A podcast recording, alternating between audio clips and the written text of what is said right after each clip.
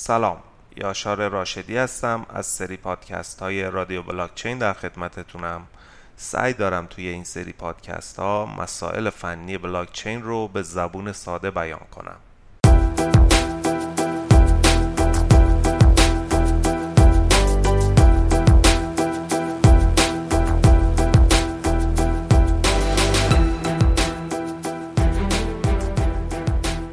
اپیزود 14 رادیو بلاکچین می‌خوایم در مورد یکی از جدی ترین تهدیدهای موجود برای cryptocurrency هایی که بر اساس mining کار می‌کنن صحبت بکنیم که بهش میگن حمله 51 درصدی.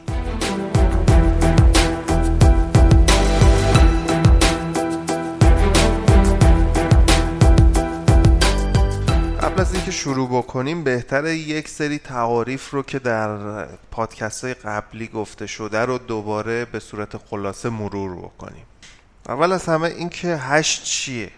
در واقع hash یک تابع نرم افزاری هستش که هر ورودی بهش بدیم یک خروجی به ما میده. یه رشته است این خروجی که همیشه طولش ثابته. خود این رشته ترکیبی از عددهای hexadecimal هستش. این توابع hash انواع اقسام مختلفی داره که معروف ترینشون توابع MD5 و SHA هستش. منظور ما از انواع مختلف اینه که الگوریتمایی که توی این تابع هستند پیاده سازی های متفاوتی دارن. یه نکته دیگه ای که توابع hash دارن اینه که از خروجی نمیشه به ورودی رسید. و نکته بعدی اینه که ورودی که به این تابع داده میشه همیشه خروجیش یکسانه و با هر بار وارد کردن این ورودی خروجی تغییر نمی‌کنه و عوض نمیشه. برای اینکه این موضوع مقداری ملموستر و واضح تر بشه می‌خوام یه مثالی بزنم. شما فرض کنید کلمه سلام رو به این تابع میدیم. خروجی که این تابع به ما میده 15 63 12 78 هر بار که شما کلمه سلام رو به این تابع بدید همین خروجی رو به ما میده. ولی اگه توجه بکنید با داشتن این عدد 15 63 12 78 نمی‌تونیم متوجه بشیم که ورودی چی بوده. حالا همین عدد خروجی برای ورودی های متفاوت متفاوت هستش و یونیک هستش. ما گفتیم طول خروجی این تابع همیشه ثابته. یعنی اگر ما به جای کلمه سلام یک صفحه متن بنویسیم باز هم خروجی که می‌گیریم یک عدد هشت رقمیه. این مثالی که زدم صرفا یک مثال فقط برای آشنا شدن با قضیه. حالا الگوریتم hashing ی که در بیت کوین استفاده میشه یکی از انواع الگوریتم hashing بر پایه SHA هست به اسم SHA 256 شما هر ورودی که به این تابع SHA 256 بدید خروجیش یه رشته 64 کارکتریه. یه نکته دیگه ای هم که هست اینه که شما اگر توی ورودی یه کارکتر حتی یه نقطه رو تغییر بدین خروجی جدید کاملا با خروجی قبلی متفاوته و اصلا زمین تا آسمون با همدیگه فرق می‌کنن این دوتا خروجی. حالا برای انجام یه تراکنش یعنی ارسال یه مبلغی از یک والتی به یه والت دیگه یک سری پارامتر کنار همدیگه قرار می‌گیرن و وارد این الگوریتم hashing میشن. این پارامترها مثل آدرس مبدأ، آدرس مقصد، private key، میزانی که قراره منتقل بشه و یه سری پارامترهای اینجوریه. وقتی هش این تراکنش توسط ارسال کننده تراکنش محاسبه شد توی شبکه broadcast میشه و ماینرها هر کدوم از این transaction hash ها رو که دوست داشته باشن برمیدارن و توی یک بلوک قرار میدن برای انجام عملیات ماینینگ روی اون بلوک. یه بلوک ممکنه تعداد زیادی transaction hash رو تو خودش داشته باشه. ماینرها همه این transaction hash ها رو در کنار همدیگه قرار میدن به علاوه یک پارامتری که بهش nonce گفته میشه به علاوه هش بلوک قبلی و همه این پارامترها رو وارد اون الگوریتم hashing می‌کنن تا به یک جوابی برسن. جوابی که بهش می‌رسن باید کمتر از یک عددی باشه که بهش difficulty شبکه گفته میشه. که این difficulty توسط خود شبکه به صورت خودکار همیشه تنظیم میشه. اگر جواب خارج شده از این تابع SHA 256 کمتر از difficulty باشه اون بلوک حل شده. اگر جواب بیشتر از difficulty باشه ماینرها باید مقدار nonce رو اونقدر تغییر بدن تا به جوابی برسن که کمتر از difficulty باشه. این مقدار nonce توسط اون نرم افزار mining به صورت random و تصادفی هی عوض میشه تا به جواب صحیح برسن. هر بار که پارامتر nonce عوض میشه یک بار باید این تابع hashing اجرا بشه و ورودی ها بهش داده بشه و خروجی گرفته بشه. و بعد از گرفتن این جواب باید با difficulty مقایسه بشه و چک بشه که از difficulty کمتر هست یا خیر. این پروسه تا زمان پیدا شدن جواب مناسب اون بلوک هی ادامه پیدا می‌کنه و هی تکرار میشه. از اونجایی که اجرای این تابع hashing SHA 256 و الگوریتمش یک پردازشی از اون کامپیوتری که داره عملیات mining انجام میده می‌گیره.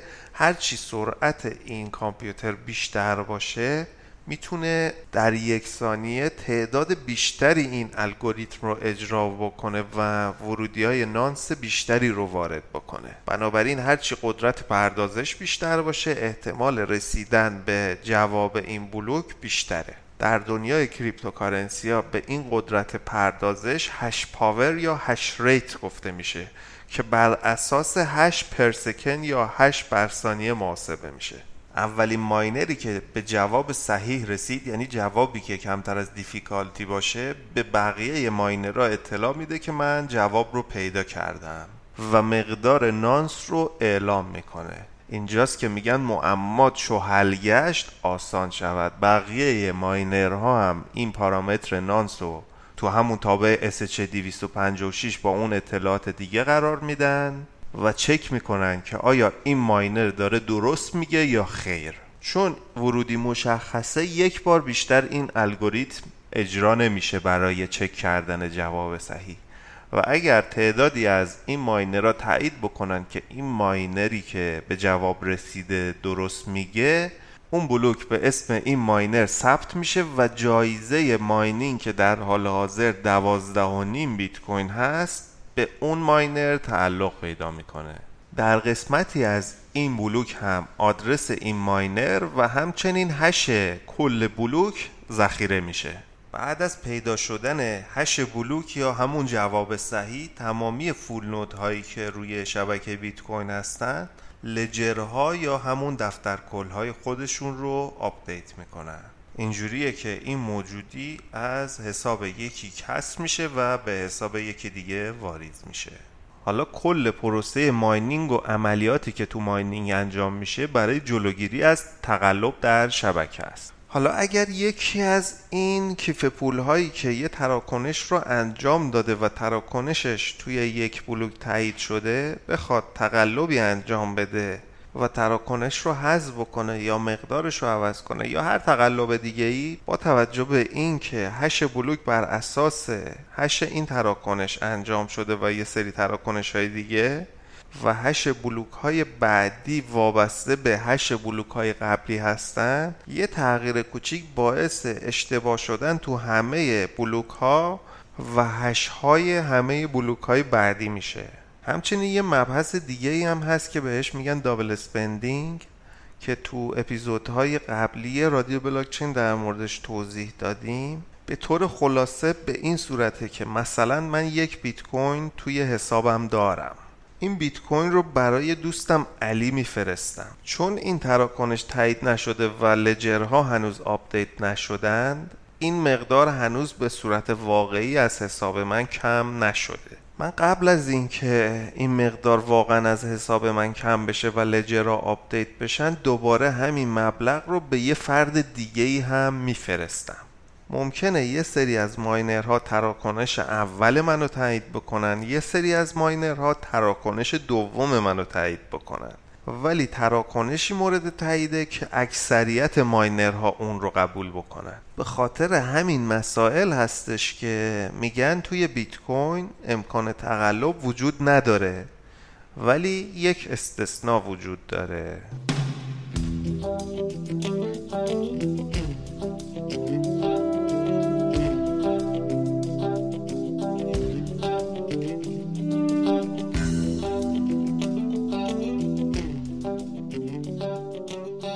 شما فرض بکنید که اکثریت این دستگاه های mining در کنترل و اختیار یه عده خاص باشه که با همدیگه هماهنگن.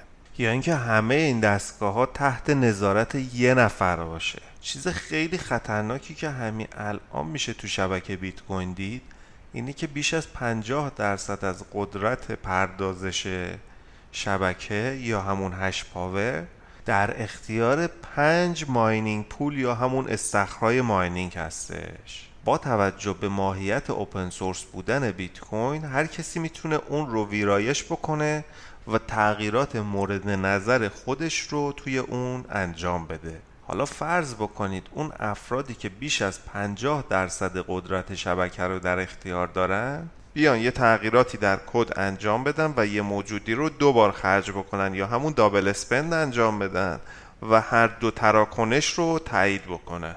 و چون قدرت پردازشیشون بیش از 50 درصد کل شبکه هست می‌تونن اون تراکنش نادرست رو به عنوان یه تراکنش درست جا بزنن. ledger ها یا همون دفتر ها یا همون full node های شبکه بیت کوین هم با توجه به روال تعریف شده مجبورن که این تراکنش ها رو قبول بکنن و خودشون رو update بکنن.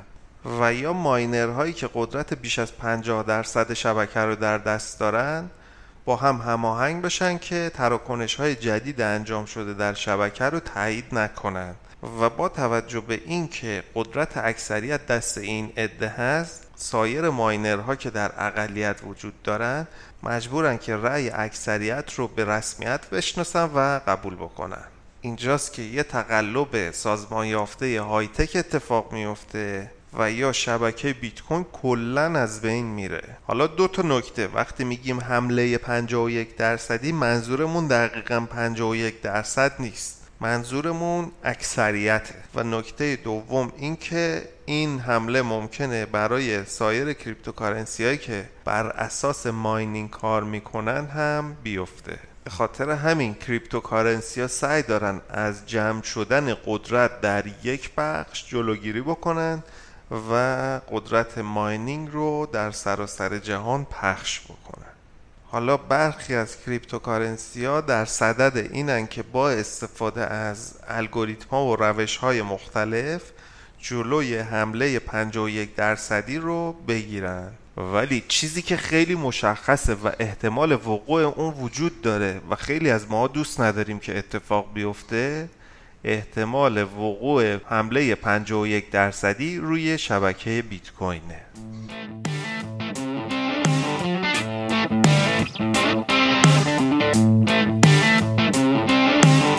من یاشار راشدی تولید کننده این پادکست. امیدوارم که از این اپیزود رادیو بلاکچین لذت برده باشید و تا اپیزود بعدی رادیو بلاکچین شما رو به خدای بزرگ میسپارم.